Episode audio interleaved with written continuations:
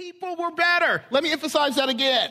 But because God had declared them righteous to be his people, which was a reflection of him and his holiness. Look with me at verse 10, verse 11 in chapter 10. We're going to jump around a little bit. Now then, make confession to the Lord, the God of your fathers and do his will, separate yourselves from the peoples of the land and from the foreign wives. It was the relationship God set up and God initiated and adopted them as his own, as his own that made them righteous. And then look at verses five through nine, if you will. And at the evening sacrifice, verse, I'm sorry, chapter nine, verses five through nine. A lot of jumping around, too many chapters here. And at the evening sacrifice, I rose from my fasting. This is Ezra talking with my garment, my cloak torn, and fell upon my knees and spread out my hands to the Lord my God, saying, Oh my God, I am ashamed and blush to lift my face to you, my God. For our iniquities have risen higher than our heads, and our guilt has mounted up to the heavens. From the days of our fathers to this day, we have been in great guilt. And for our iniquities, we have kings and priests have been given into the hands of the kings of the lands, to the sword, to captivity, to plundering, and to utter shame. All it is today, but for a brief moment, favor has been shown by the Lord our God to leave us a remnant and to give us a secure hold within this holy place that our God may brighten our eyes and grant us a little reviving in our slavery. For we are slaves, yet our God has not forsaken us in our slavery, but has extended to us his steadfast love before the kings of Persia to grant us some reviving, to, to set up the house of our God, to repair its ruins, and to give us protection in Judea and Jerusalem. That steadfast love, this story that Ezra is telling, is the story of God's love for his people, right? It is God's undeserved and unearned loving kindness, his hesed, his gracious relationship with fallen human beings whom he chose to be his own possession. Let me get to the point here. If you have been saved through Jesus Christ, as the Bible says, chosen to be God's people who know his love, who, received, who have received his grace, then you are declared righteous, and in that way you are a holy race. Because you are the righteousness of God in Christ and the loving possession of God. Let me say, there is nobody and nothing like y'all in all the earth. There is nothing and nobody like you believers in the church in all the earth. God looks at you like a grandmother looks at a perfect grandson through the grace colored lens of love and being his child. Okay, this is what it means. You can't act and be like and with everyone else around you. You may not be able to see it today or experience it right now. You might have had a bad night, but about, this is about his declaration over you. Before it's about how you feel or how you perform, or maybe you forgot just how strongly true it is, but you believers in Jesus Christ are special. You are holy. You have a declaration. And verse 2 in chapter 10 says it. You have faith with God. So you believe believers, you who are different, cannot be indifferent about how you live in this world. Isn't it great to be special? Not sure, are you? Isn't it great to be God's holy possession? The one group of people, the one thing God looks at from heaven and says, I'm sanctifying that. I'm going to glorify that. They are holy. And when he speaks it and Jesus applies it, it becomes truth. True about you. You need to just go ahead and accept it. And so when verse 2 says that the holy race in chapter 9 has mixed itself up, it means that these Israelites are marrying this certain group, mix light with darkness and oil with water, holy with unholy. So recognizing God's holiness, it was only fitting and right to rid and remove the sinfulness out of their lives. Look at verse 10 through 15 in chapter 9 with me. And now, our God, what shall we say after this?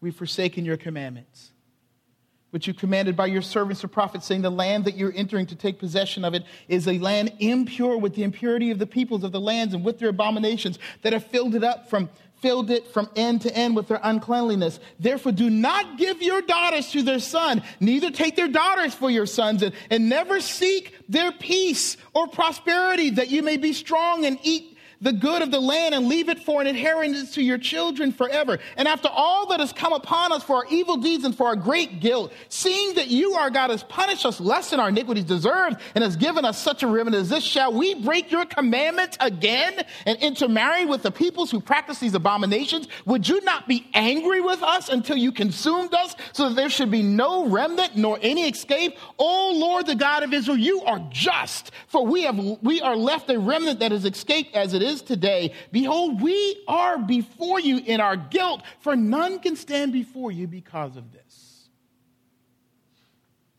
These are the fun passages in Scripture. I want you to recognize that these marriages with these foreign women was illegal in the eyes of God. Remember that back then, the Jewish nation's law was God's law, and God's law was the Jewish nation's law. These were illegal, not recognized before God. Though they were living that way, relationships, because they were breaking the commandments of the Lord. And let me tell you, it was picky, right? Because there were allowances to marry wives from other nations, certain ones, but not wives from the countries of the place that God's people were called to set up shop in. That they couldn't, they couldn't marry the natives, they could marry the locals, let's call them. And so here is the call to holy people for holy reform. Look at verse 3 in chapter 10. Therefore, let us make a covenant with our God to put away these wives and their children, according to the counsel of my Lord and all those who tremble at the commandment of our God, and let it be done according to the law. Arise, for it is, it is your task, and we are with you. Be strong and do it. And then, verse 10 in that same chapter, if you look down, and Ezra the priest stood up and said to them, You have broken faith and married foreign women, and so increased the guilt of Israel. Now then, make confession to the Lord, the God of your fathers, and do his will. Separate yourselves from the peoples of the land and from the foreign wives. Something, okay, this is profound. Ready? This is actually teaching believers that they should stop living in sin. Profound, isn't it? To stop living outside of the lines of God's law. Let me make it easier. Stop doing with the Bible what God's word has said is sinful, breaking God's law, participating in unholy activity and thoughts, and do what God has told you believers to do. This is what Ezra is calling for. This is what the Bible is calling us to do. It's not a popular message in church. I wish I could have skipped these two chapters and talked about how great and prosperous we're going to be. But it is true. The Bible is saying stop sinning. You can't.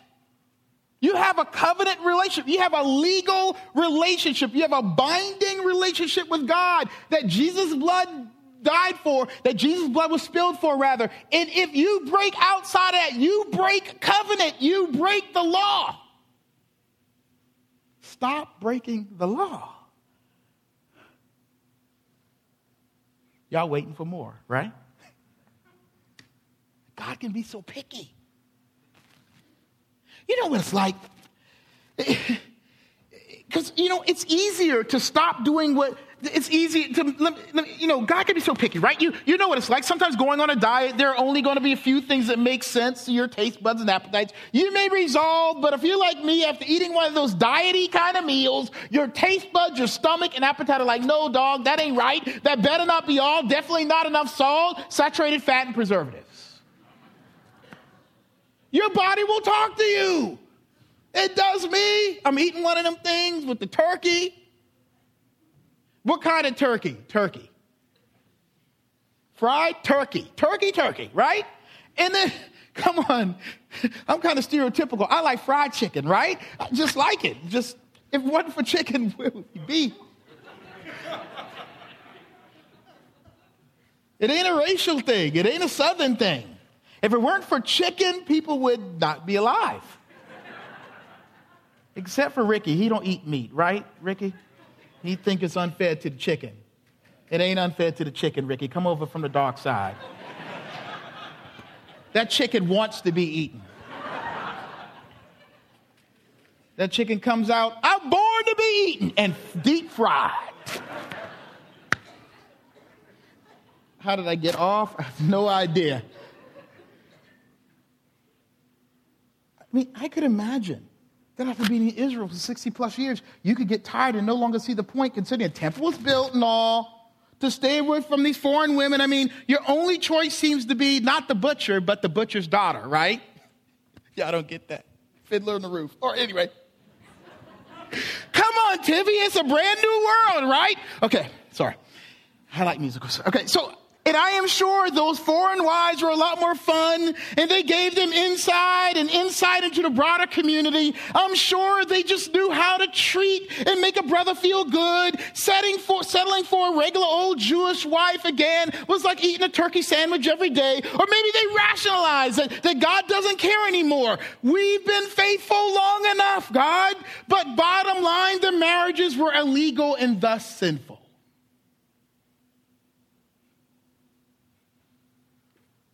Inconvenient and self serving and satisfying or as normative as it can be, sin is wrong and never will be okay or good. Look with me at verse 3 in chapter 9. As soon as I heard this, Ezra says, about the intermarriage, I tore my garment, my cloak, and pulled hair from my head and bared and sat, bared and sat appalled. Then all who trembled at the words of the God of Israel because of the faithfulness of the returned exile gathered around me while I sat appalled until the evening sacrifice. And at the evening sacrifice, I rose from my fasting with my garment, my cloak torn, and fell upon my knees and spread out my hands to the Lord my God. And then he talks about how good God has been to them. And then he can, you know, tells the story of God's redemption. And then he, he continues in, um, in verses 13 through 15, describing God's their guilt before the Lord. The tearing up of your hair and clothing back then was how people mourned. It was like Ezra was witnessing a potential funeral. Instead of getting his black suit ready, he tore up stuff because he believed he was witnessing the possible death of, if not all, but many that day because of God's intolerance for sin. But he was also showing the damaging effects and strain sin could have and put on us in our loving, kind relationship with God. If you were tore up like Ezra was, you couldn't come into the house of God like that. You see, the problem with these foreign wives that, they, that were locals was that they were in the stronghold of pagan faith. And it was more likely than not that these wives would pull the hearts of their husbands and children away from God and mix in their faith with God's faith. And God is holy, remember. But even beyond that, that the children could be raised as unholy by the mothers and they would not be covenant children. That's why the penalty for not showing up to repent that, that, we hear about in chapter 10 was loss of land because it was going ahead and giving what would have been lost anyway because the land was part of their holy blessing relationship with God and the pagan women and their children could not inherit it rightly. Their wives, marrying these wives and staying married to them, would taint and eventually kill their faith. They would kill their relationship with God. It could have leave them unable to connect to and believe and obey God and get his loving kindness and the fullness that he wanted to give.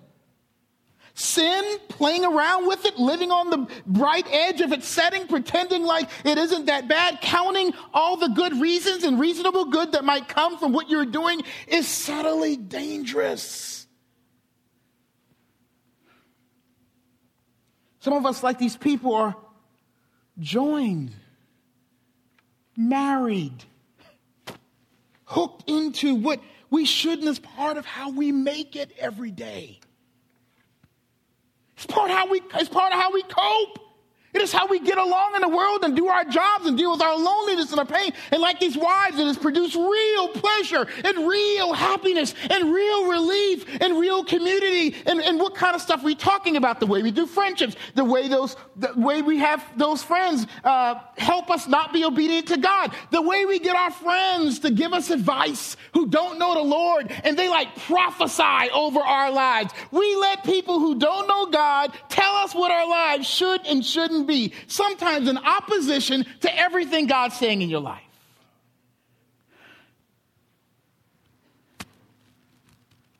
Some of us have have sexual outings and relationships or with and with ourselves, with our minds, eyes, and bodies, or, or, or our thought lives are one big fantasy of wanting and watching and envying what we don't have in relationships. We, we've made a habit out of watching, living for, and being entertained by what is ungodly. I know how it feels, believe me, to be joined intimately to sinful stuff and making it okay to come home to. And it even becomes a part of how we do in couple life to shack up with it, to feel exhilarated and comforted and loved by and loving it. But it is tearing apart and forfeiting and gutting the blessings that our relationship with God gives us.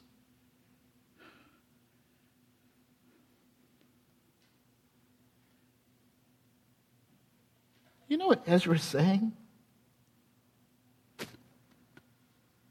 Ironically, it's God's loving kindness, His grace, His powerful mercy that we are in danger of lessening and putting to the side to make room for our marriage to sin. Your marriage with whatever besetting behavior, relationship, thought pattern will make the goodness and the joy of the Lord like a foggy pipe dream. You hear people talk about being happy in the Lord and joyful in the Lord, and you just wonder why there's not room for it in your heart. It will take the joy out of your salvation away where you are God's but not enjoy it so much. It will endanger your faith and you produce in your faithful in you in your faithless children eh, produce faithless children or for you a life that is always a faith crisis and never faithful contentment. It will get easy to get stuck living halfway in this philosophy and that philosophy, but you are joined into sinfully, which means you will start living by works and not by grace. You will experience more condemnation and fear than confirmation and freedom. Me, what you thought you loved about your relationship with God will become a burden, a strain, and a pest. Many of you have taken sin as an unlawful partner in a desperate attempt to be good to yourself, to deal with the bad and mediocre. But you must know this you can't be better to and for yourself than what God has and can be for you. You can't be better to and for yourself, no matter what you bring into your home or bring into your life or bring into your thought life or put into your behavior pattern. You can't be better to yourself than what God has for you and can be good for you, right? So sin must find an exit so that God's mercy can flow in.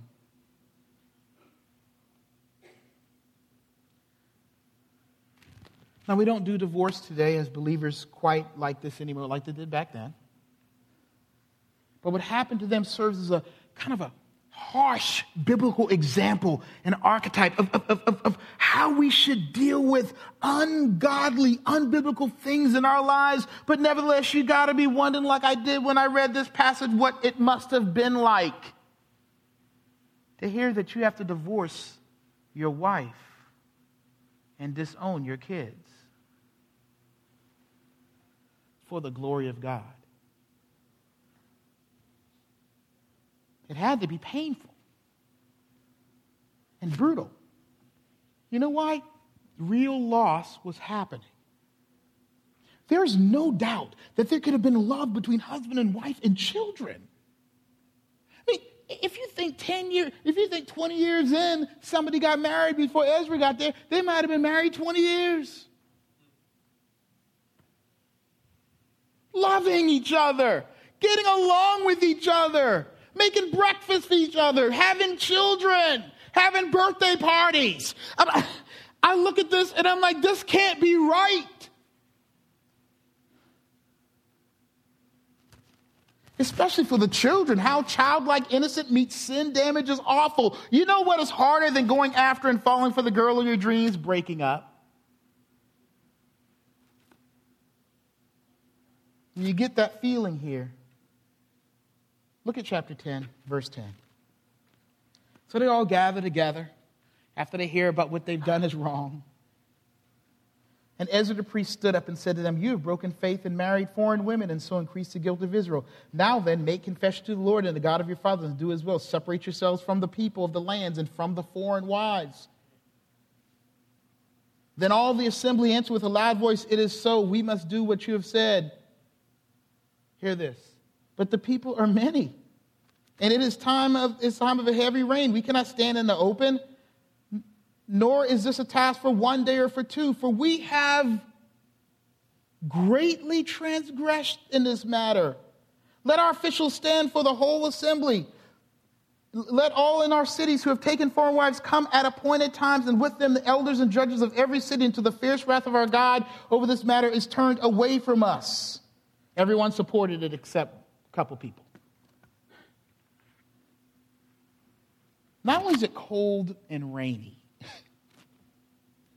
they would rather not stand in the cold and rain to answer for the sin, but get this, they say they have greatly transgressed in this matter. In other words, they have deep relationship with their wives. This will not be easy to do, though they have vowed and committed to, because they have married and found identity and love and life in their sinful ways. They ask for mercy in dealing with this matter because of the pain of loss.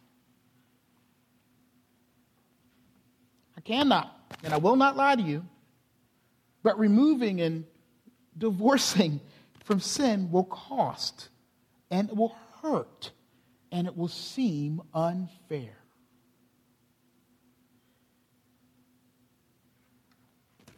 And it will be easy to trick yourself into thinking God can't want me to change or be challenged this way because it is too painful and too much work to let go of. No way God wants me to be lonely.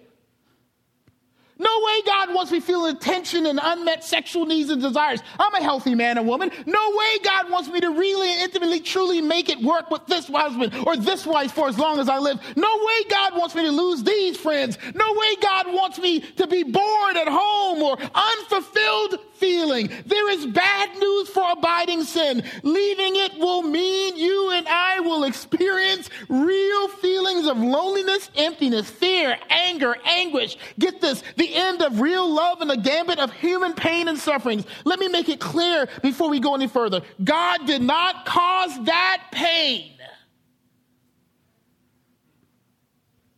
The marriage to sin you shouldn't have been involved with, whether you were a culprit or victim of it, is causing the pain as you leave it. Like the weather here in the text, it will feel like a dark and rainy and cold day where God Himself has loosed cold but holy rain on your brought out in the open life. This came out in the elders retreat last week. Phil Prince is like this C.S. Lewis fan, and he knows all the quotes and stories. That man read a lot of books. He used to own a bookstore, Christian bookstore. I guess at a Christian bookstore and business isn't good, you sit down around and read. I ought to find a way to get a TV in that bad boy, though, personally. But it did remind me of the Chronicles of Narnia. Yeah, I seen the movie. And C.S. Lewis's, Chronic, C.S. Lewis's Chronicle Narnia, a kid's book series, which is largely an allegory. I don't know if you would agree, but an allegory about the kingdom of God, and has lion, the lion Aslan representing Jesus. And in this part of the story, a kid named Eustace, who has become a scaly dragon, who wants to rid himself of his terrible scales so he can be bathed and cleansed and pure again, tries to take off his own scales and realizes he can't. Aslan, representing Jesus Christ, has to take it off for him.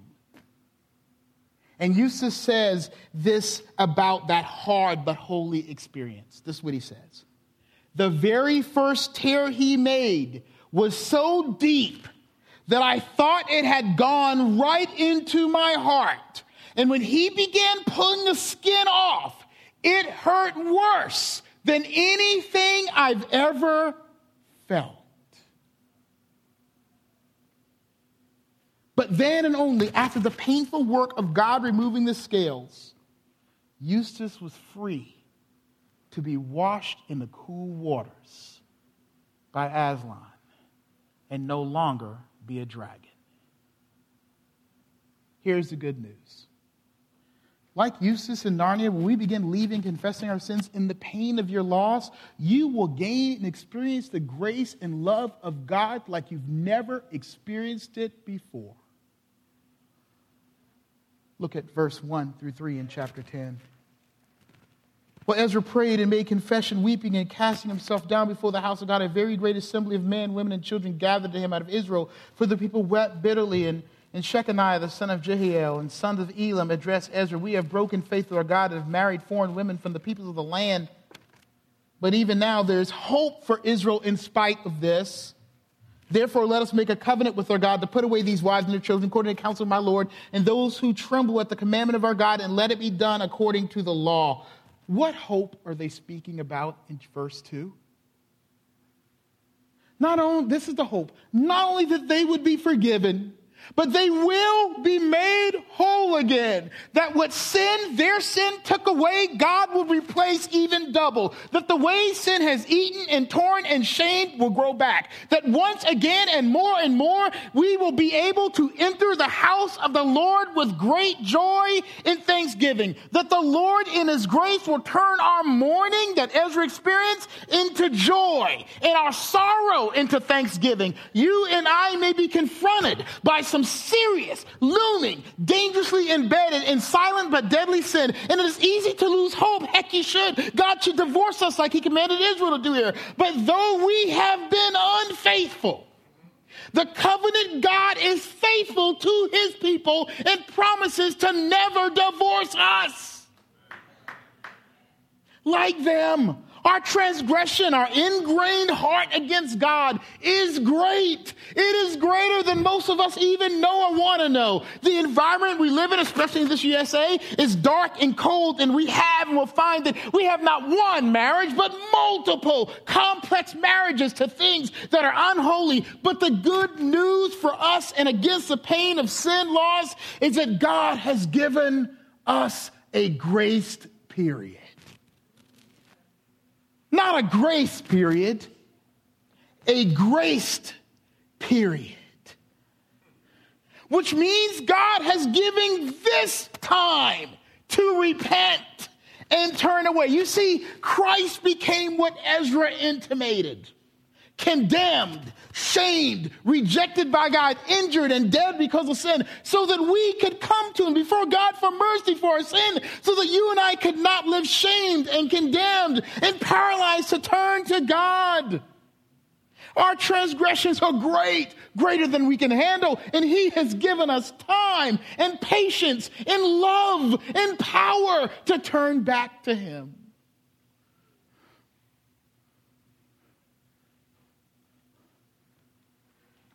God is patient and kind. And so we would experience a gospel that empowers us over a lifetime graced period to be free to give over and separate ourselves from sin and run to and finally rest in Christ given mercy. Rest you have a graced period in God because of Christ.